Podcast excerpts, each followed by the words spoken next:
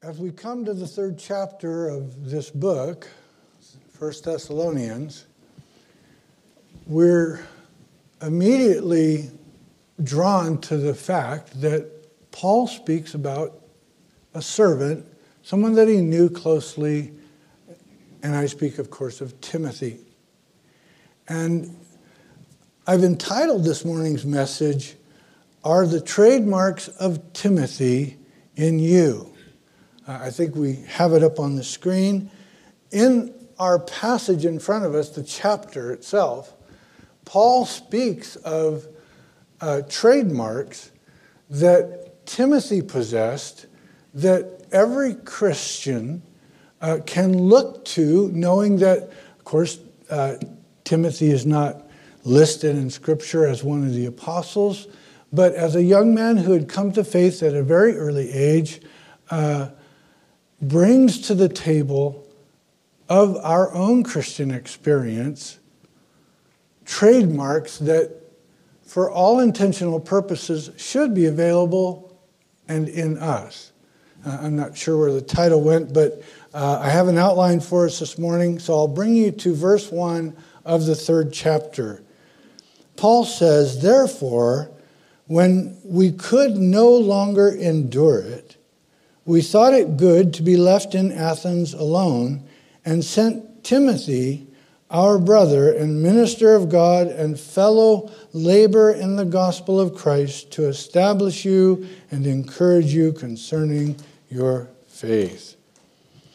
As we've studied over the last few weeks, we know that, that the Apostle Paul, after leaving Thessalonica after only three short weeks, goes to Berea, finds in Berea those who were more noble than the Thessalonians in that they searched the scriptures daily to see if the things that Paul was declaring about the Messiah, about Jesus Christ, about the profession of faith in him lining up with everything in the Old Testament, the Bereans looked to see if those things were so.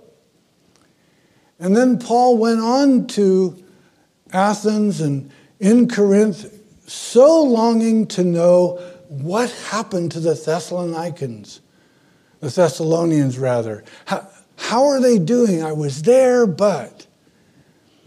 And so when he could no longer endure it, he sends Timothy. And we see here in uh, these first couple of verses and verses that follow these trademarks of this uh, young servant. And I'd like to share some of those trademarks with you this morning with the, the hope and the intent, if you will, for you and I to ask ourselves at the conclusion are these trademarks in us? The first that we see, of course, there in verse 2 is that he defines Timothy as our brother. And I would draw from that the first trademark being that Timothy is a member of the family of God. Therefore, he is called a brother. And as a member of the family of God, it of course opens it up, ladies, to embraced the reality of being a sister in the family of God as well, a brother or a sister in the family of God. First trademark. And how do we know that that is so in Timothy's life? How did Paul know that that was so in Timothy's life? Well, his name speaks about some of it. If you break it down, it is Timotheos, which actually means honored of God, valued of God. He was a young man in Lystra, uh, the son of one uh, mother named Eunice. His grandmother's name was Lois, and his father we know not much about. His father was Greek. Apparently, more than likely had passed away by the time the Apostle Paul came through Lystra and met this young man. And it is understood predominantly by most theologians that Paul took this young man who had been taught the scriptures from a young age. Now, remember what the scriptures there in that context mean. It means that his mother, Eunice, who was a Jewess, practicing Judaism, taught Timothy the Old Testament, taught him the truths in the Old Testament from a very, very early age. And then here, as a young man, Paul comes on the scene and says, Oh, Timothy, let me share with you how those truths are actually pointing to the person and the work of Jesus Christ. And led him to faith in our Messiah. The way Paul knew this is because Timothy is a, family member in the, in the family of God by edict of the blood of Jesus Christ. His receiving of the fact that Christ had gone to a cross, willingly laid down his life, crucified for the sin of all mankind, placed in a tomb, there for three days and resurrected. Family member by blood. It is interesting to me that not more than 20, 30 years ago, the process of DNA profiling became a very true reality in our world.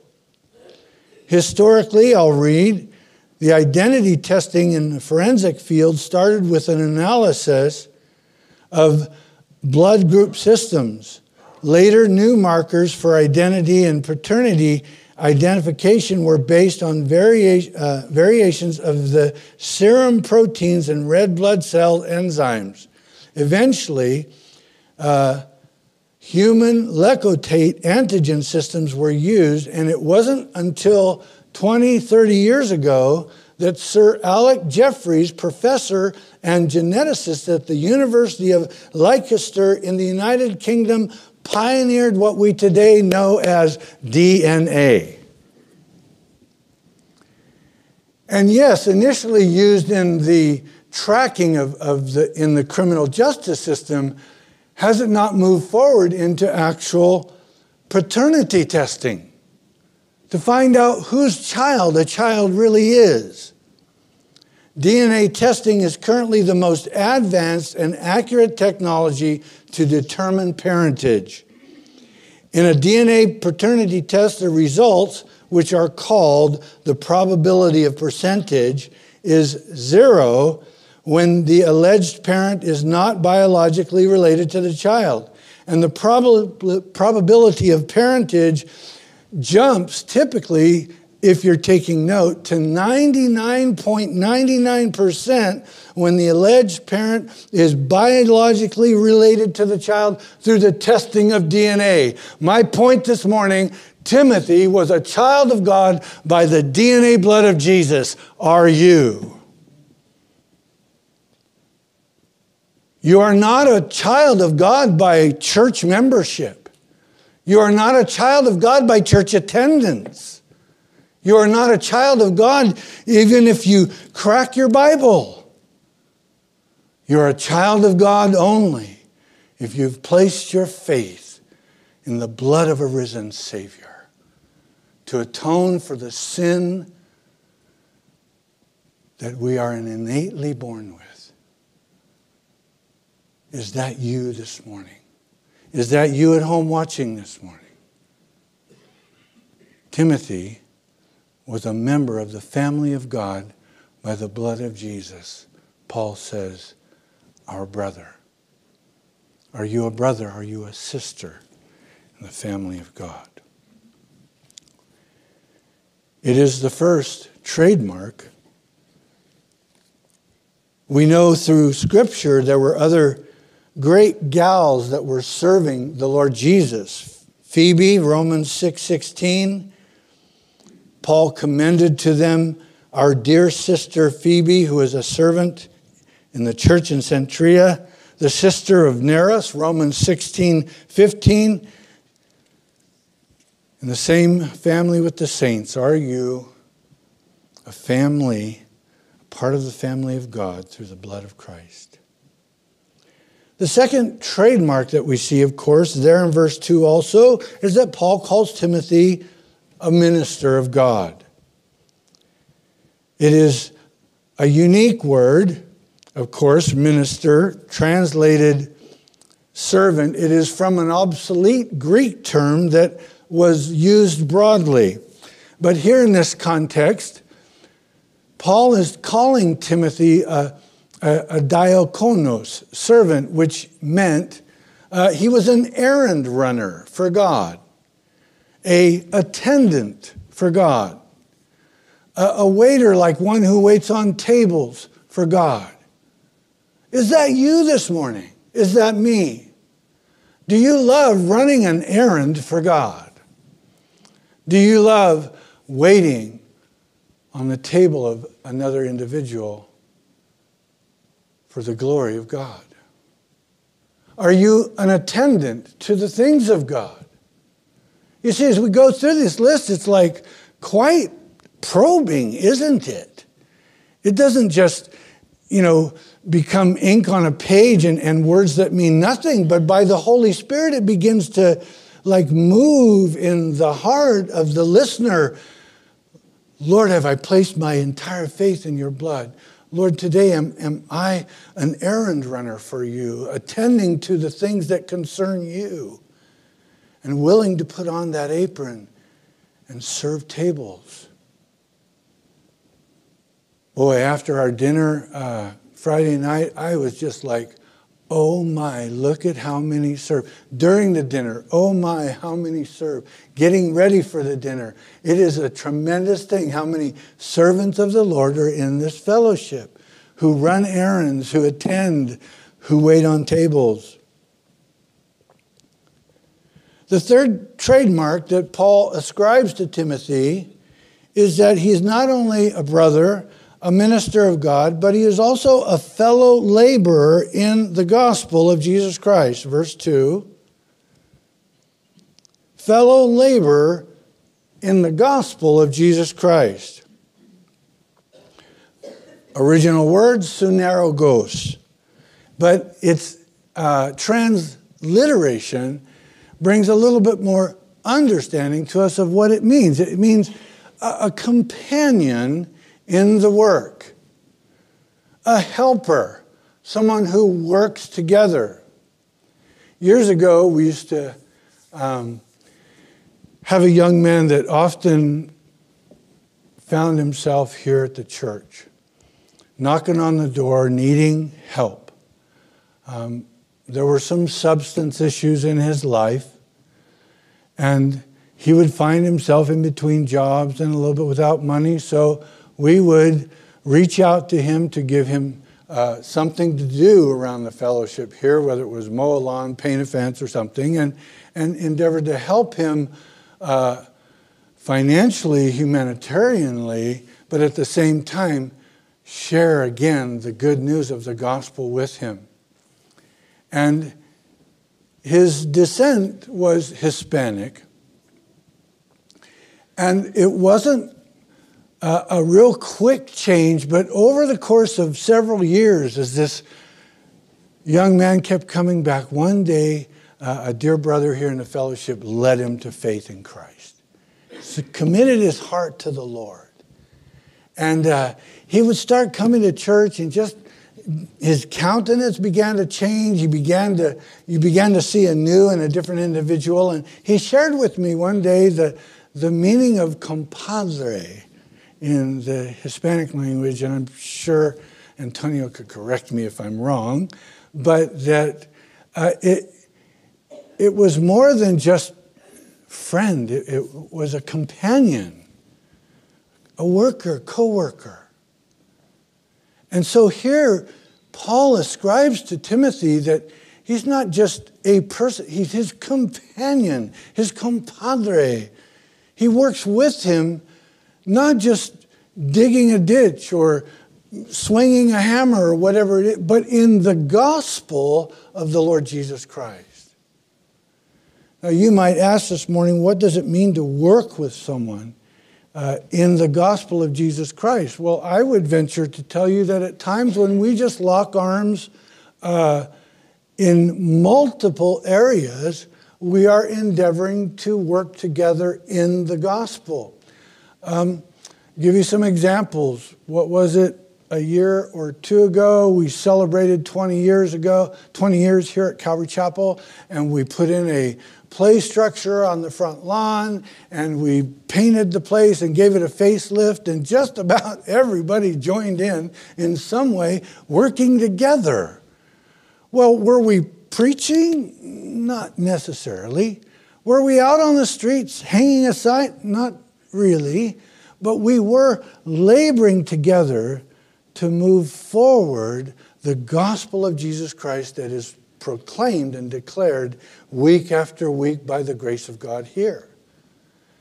So it is a, it is a variety of ways in which we work together or are companions or are fellow workers in the gospel of Jesus Christ. For Timothy, he actually traveled with Paul. He actually grew in his ministry uh, to, at one juncture later on, is commanded by Paul to go back through the cities and appoint elders in the cities.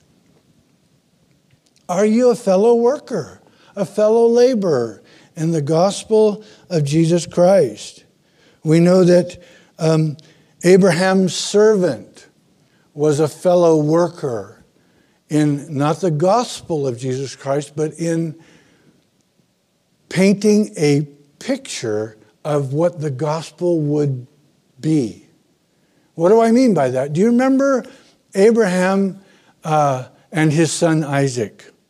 Of course, you probably recall when Abraham took Isaac to Mount Moriah and was going to offer him to the Lord, and God intervened and stopped and told Abraham, Now that I know that you are willing to obey me even unto the sacrifice of your child, stop. And a lamb was there in the thicket, and God provided a lamb. He provided himself a sacrifice. Fast forward, uh, at that time, Isaac was, he was, the word is lad in the scriptures, so he was 12, 14, maybe 16. Fast forward, now it's time to get a bride for Isaac. Isaac is the son, right? And the son needs a bride. And so, what does the father do but send his servant to go find a bride for his son? And it is a foreshadow, if you will, of the work of the Holy Spirit who is in the world today, convicting of sin, of righteousness, and of the judgment to come, preparing a bride for the Son.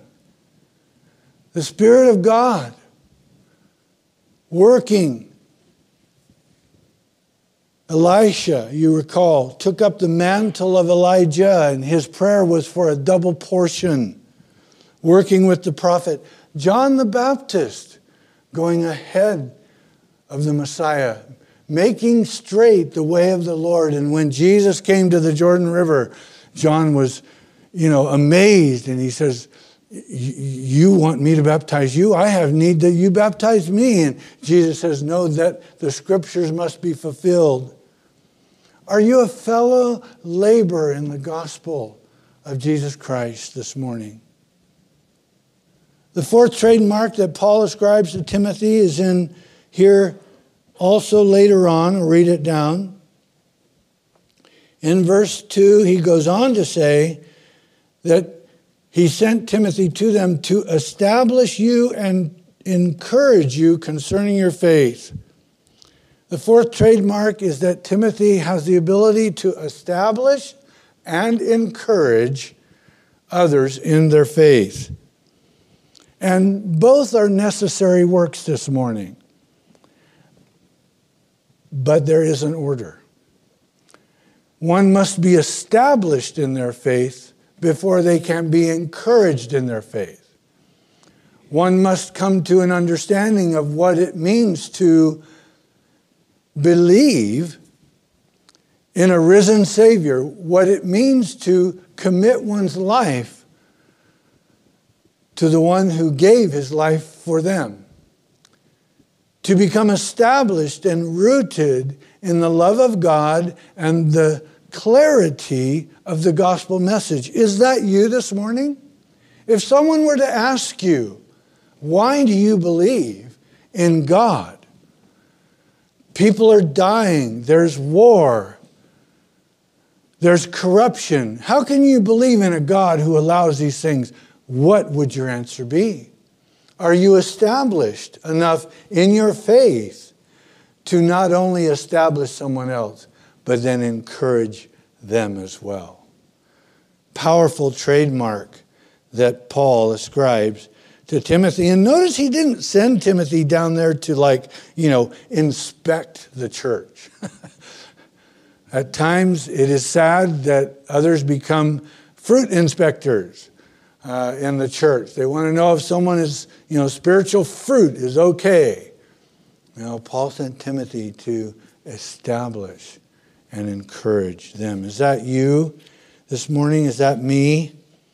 We go on in verse 3, we read that no one should be shaken by these afflictions. And Paul, of course, is speaking about what's happened to him. For you yourselves know that we are appointed to this. For in fact, verse 4, we told you before when we were with you that we would suffer tribulation just as it happened.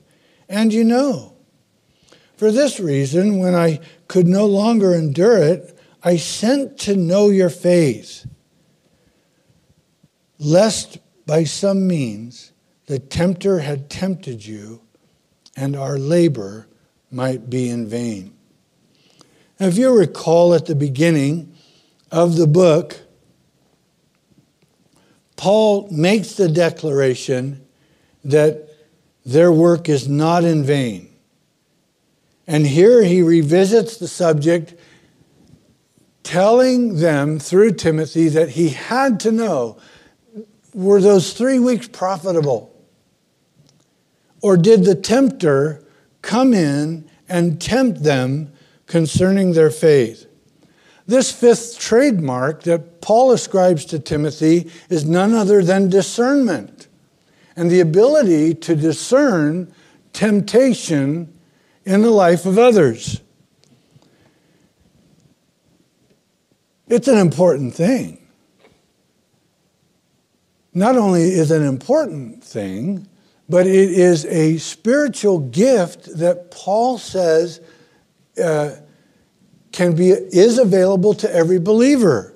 I speak, of course, of 1 Corinthians 12, Verse 10, Paul is talking about the gifts of the Spirit endowed upon the believers. And in this fellowship, we are Pentecostal in that regard. We believe that the gifts of the Spirit are available for every believer.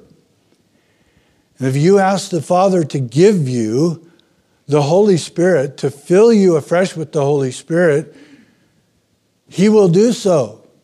And Paul talks about those gifts that at times, uh, in uh, historically in the Pentecostal church, or what we know as Pentecostalism, the pendulum swung way to uh, one side, if you will, where extreme Pentecostalism, hyper Pentecostalism, can become uh, unfruitful, unproductive, and even somewhat abused in the life of the church uh, of God.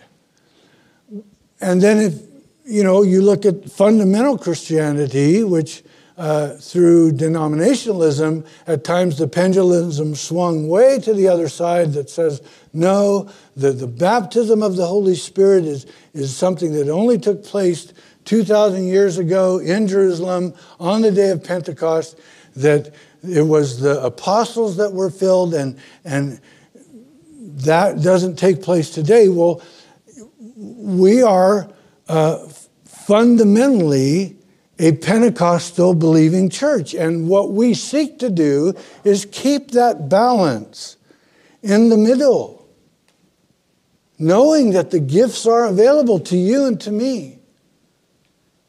Paul talks about them to the church at Corinth. He says, To some, there are the working of miracles, to another, prophecy, to another, the discerning of spirits. It is a spiritual gift. And Paul attributes that gift to Timothy when he sent Timothy to see if the tempter had tempted them concerning their faith. Timothy had that gift. He had, that was a trademark. He could walk into the scenario, into the fellowship, and be able to get a spiritual pulse. What was God doing here? How are things going? Remember what we're told in Hebrews 5:14 as it relates to that? The author of Hebrews tells us that solid food, uh, a good, steady diet of the deep things of God from His Word, solid food. We had ice cream for dessert last night. That's not solid food. It's fun food. A dear friend of mine once used to say that ice cream, because it has calcium in it, is uh, one of the best sources of calcium. Not true. Solid food belongs, the author of Hebrews tells us, to those who are full age, adult, mature Christians Hebrews 5:14, you can look it up later. That is to those who by reason of use have their senses exercised to be able to discern both good and evil. To be able to discern.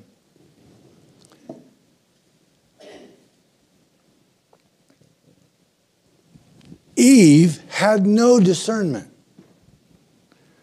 When the adversary of God dropped into that garden and whispered in her ear, Did God really say?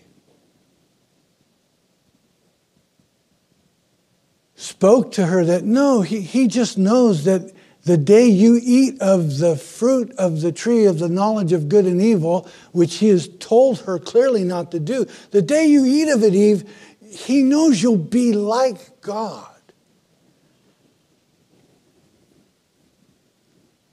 Her discernment had left, and she took of the fruit and she ate. And we know the consequence that she gave to her husband, and her husband ate, and they were both naked, and their eyes were opened, and they had fallen from an unbroken fellowship with God, what we call original sin. The Bible teaches that because one have sinned, all have sinned and fallen short of the glory of God. That even the most precious of infants, no matter how beautiful and sweet they are, comes into this world innately carrying forward what the scriptures tell us is sin. How does a child learn to disobey? You tell a young child not to do something, what often happens? They may go to do that thing, and then the necessary action is discipline, to discipline or correct them so that they know what is good and what is. Not. How does that come? It's by way of, as the patriarch David says, I know I was conceived in iniquity, born in sin. Discernment, beloved, this morning is an important characteristic. Paul ascribed it to Timothy. And it's an important characteristic as we come to this communion table. Last point on this note is that Paul said that he who eats and drinks in an unworthy manner eats and drinks judgment to himself, not discerning the Lord's body. 1 Corinthians 11 29. So as we come this morning to remember what God has done for us through the giving of his son, to remember what Christ has done through willingly lay down his life, I ask you and, I entreat you, and if you're listening at home or wherever, that you ask yourself, Lord, are these trademarks in me? Have I placed all my faith in your blood? Am I your errand runner? Am I a companion in the work of the gospel, establishing and encouraging others and exercising the gift of discernment to know when someone else is being tempted to fall away?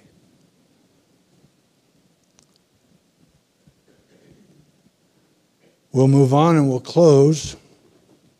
Sixth characteristic was that Timothy was a good news bringer. Uh, we read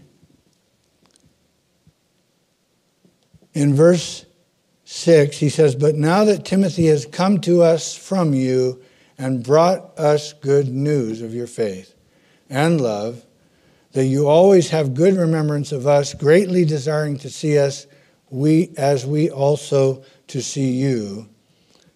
Therefore, brethren, in all our affliction and distress, we are comforted concerning you by your faith. Timothy was a good news bringer.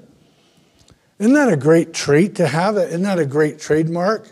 To be someone who comes into the environment and brings good news.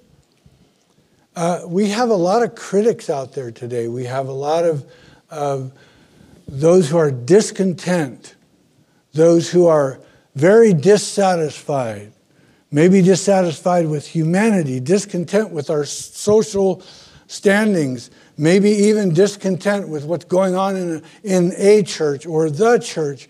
Timothy was a good news bringer. Hey, it's, it's okay to be uh, introspective and have a perspective of what's going on globally, nationally, locally in the in the fellowship and the church of God.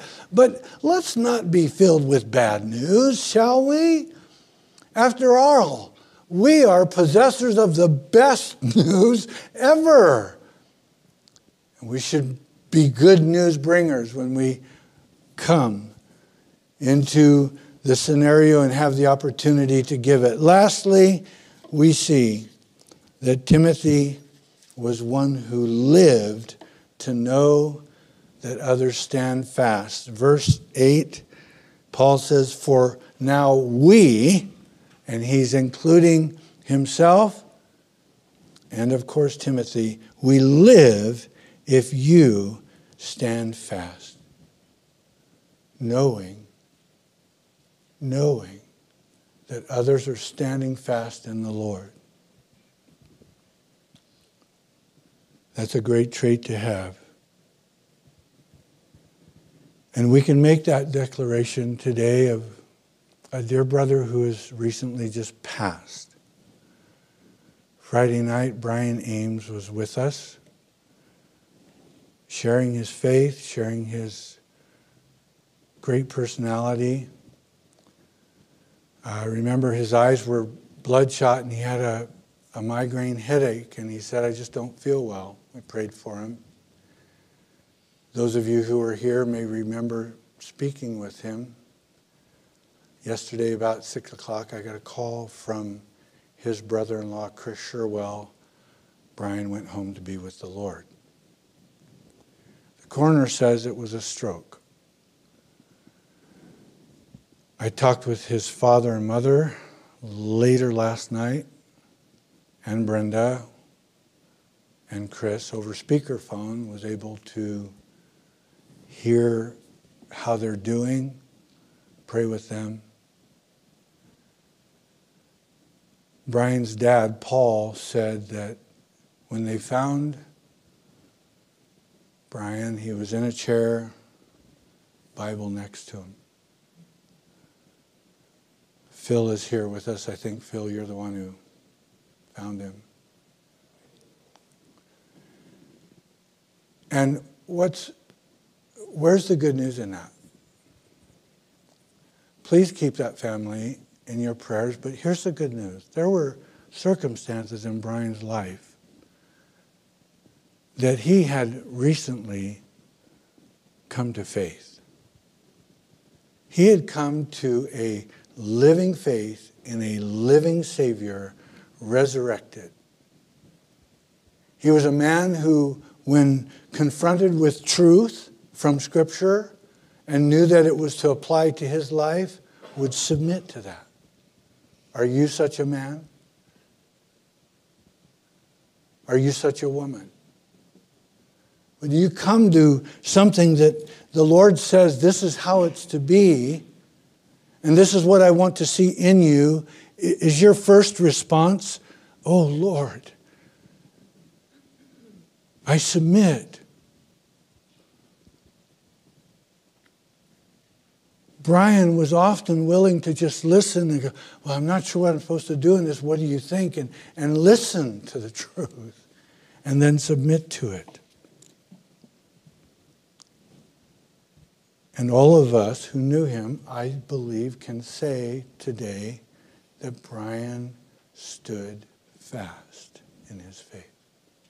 Why God chose to take him home yesterday, I don't know. Are you standing fast? Or are you wavering? Is your plumb line straight or is it a wobbly string? Where are you in your walk with Christ this morning? What a, what a season. What a special time of year to just say, okay, Lord, it's about you. Have your way in my life. These trademarks that we see in Timothy, ascribed to him by none other than Paul, are not trademarks that belong only to uh, the Timothy of Scripture, but are to belong to every brother and every sister here this morning, myself included, and those listening at home. First, I'm saved by the blood of Jesus Christ.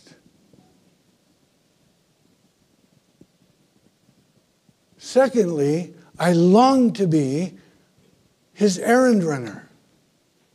I want to work with anyone that wants to labor and be a companion in sharing the gospel. In these desperate times in which we live, is not truth needed? There is an entire society getting sucked away by fake news, wrong news, bad news. We've got good news.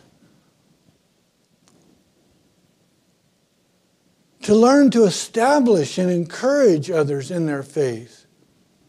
Are we to just be receivers all of our life? Yes, hopefully from the Lord Himself, but at some point in our own walk, to be able to establish someone else in their faith, to be able to encourage someone else in their faith, and to be able to discern when someone else is being tempted to walk away from the truths of faith and the call of God upon their lives, to be that bearer of the good news to help others stand fast. I see those in this passage. I confess to you this morning, I know they don't all work, you know, 100% in me. I'm Lord, have your way. But isn't it something that we at the close of 2021 could say, Lord, I want that too. Where do I start, God? How do I begin? And he says, just come. Come to the table. Remember what I've done for you already so that I can send you to do for me.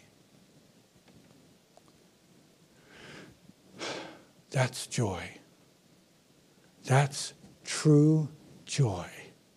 To know that I don't have to work for this, there's nothing I can do to earn it. It's already been purchased for me.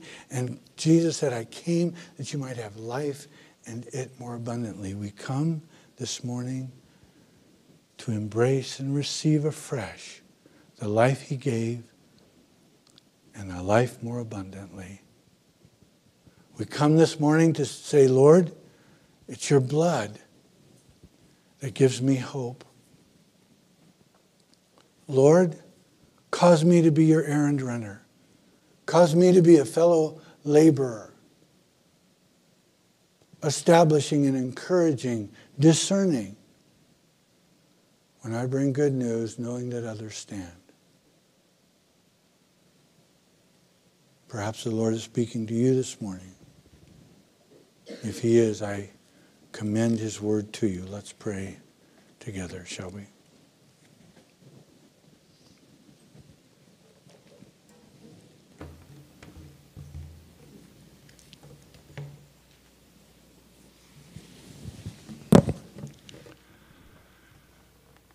Heavenly Father, as we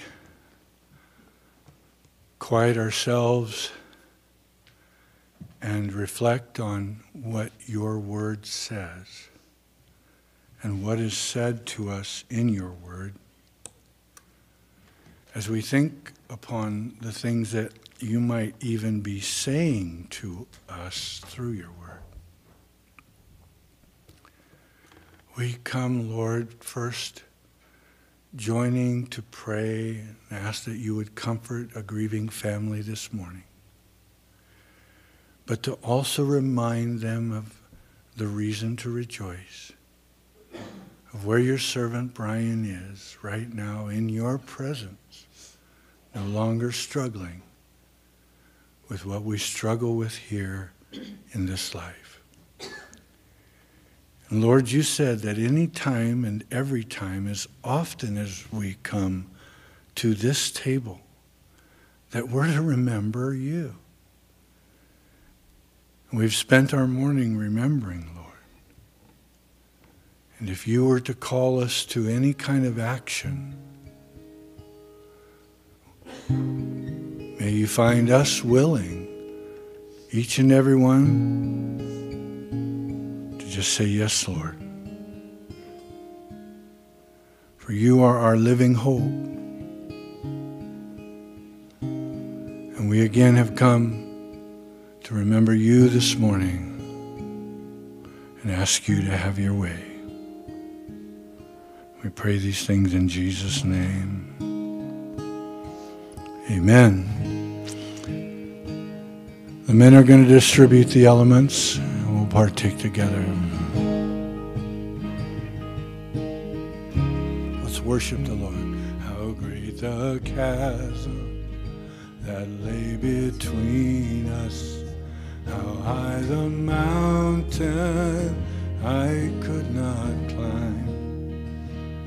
Desperation, I turned to heaven, spoke your name into the night. And through the darkness, your loving kindness tore through the shadows of my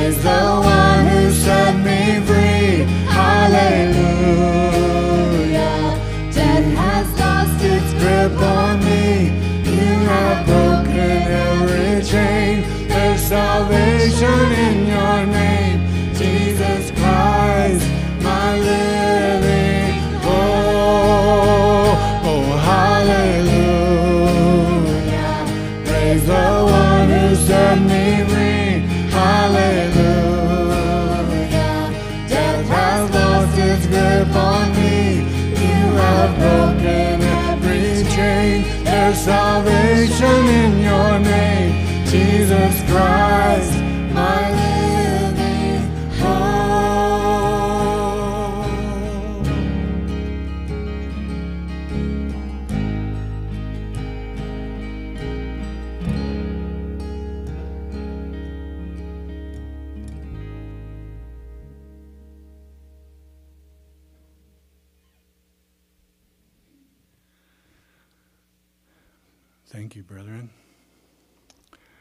What a joy to hold this morning the elements that represent the body and the blood of Jesus Christ. The Bible tells us that on the night that he was betrayed, that he too began and instituted what we call communion.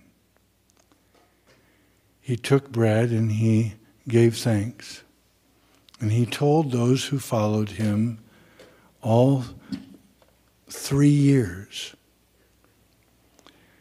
that this is my body broken for you. They did not quite understand fully what that meant. They would shortly. But he was talking about what would take place as he gives his body upon the cross at Calvary, where he was brutally crucified and bled so that the blood of the Son of God would now atone for the sin of all mankind, where the body of the Son of God would be given as a sacrifice. And he said, Take this, eat, and as you do, remember me. Let's partake together.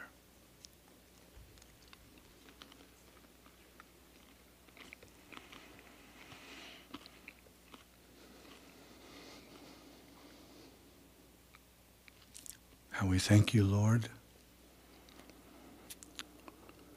Our gratitude is deep. Words cannot contain how great your grace is. It is a small thing that you ask of us to lay down our lives as well. For you have laid yours down for us. And we thank you. The Gospels remind us that in the same manner he took the cup, and as he gave thanks and raised it, he said, This is the cup of the new covenant of my blood, which is shed for the remission of sin. To some degree, they understood the sacrifice of an animal and the shedding of blood to atone for sin. But they would only fully understand it after his death and resurrection. This morning we look backwards to what is true. What took place was eternal. It fulfilled all Scripture. And he says to you and I, take this cup, drink all of it, and as you do, remember me. Let's partake together.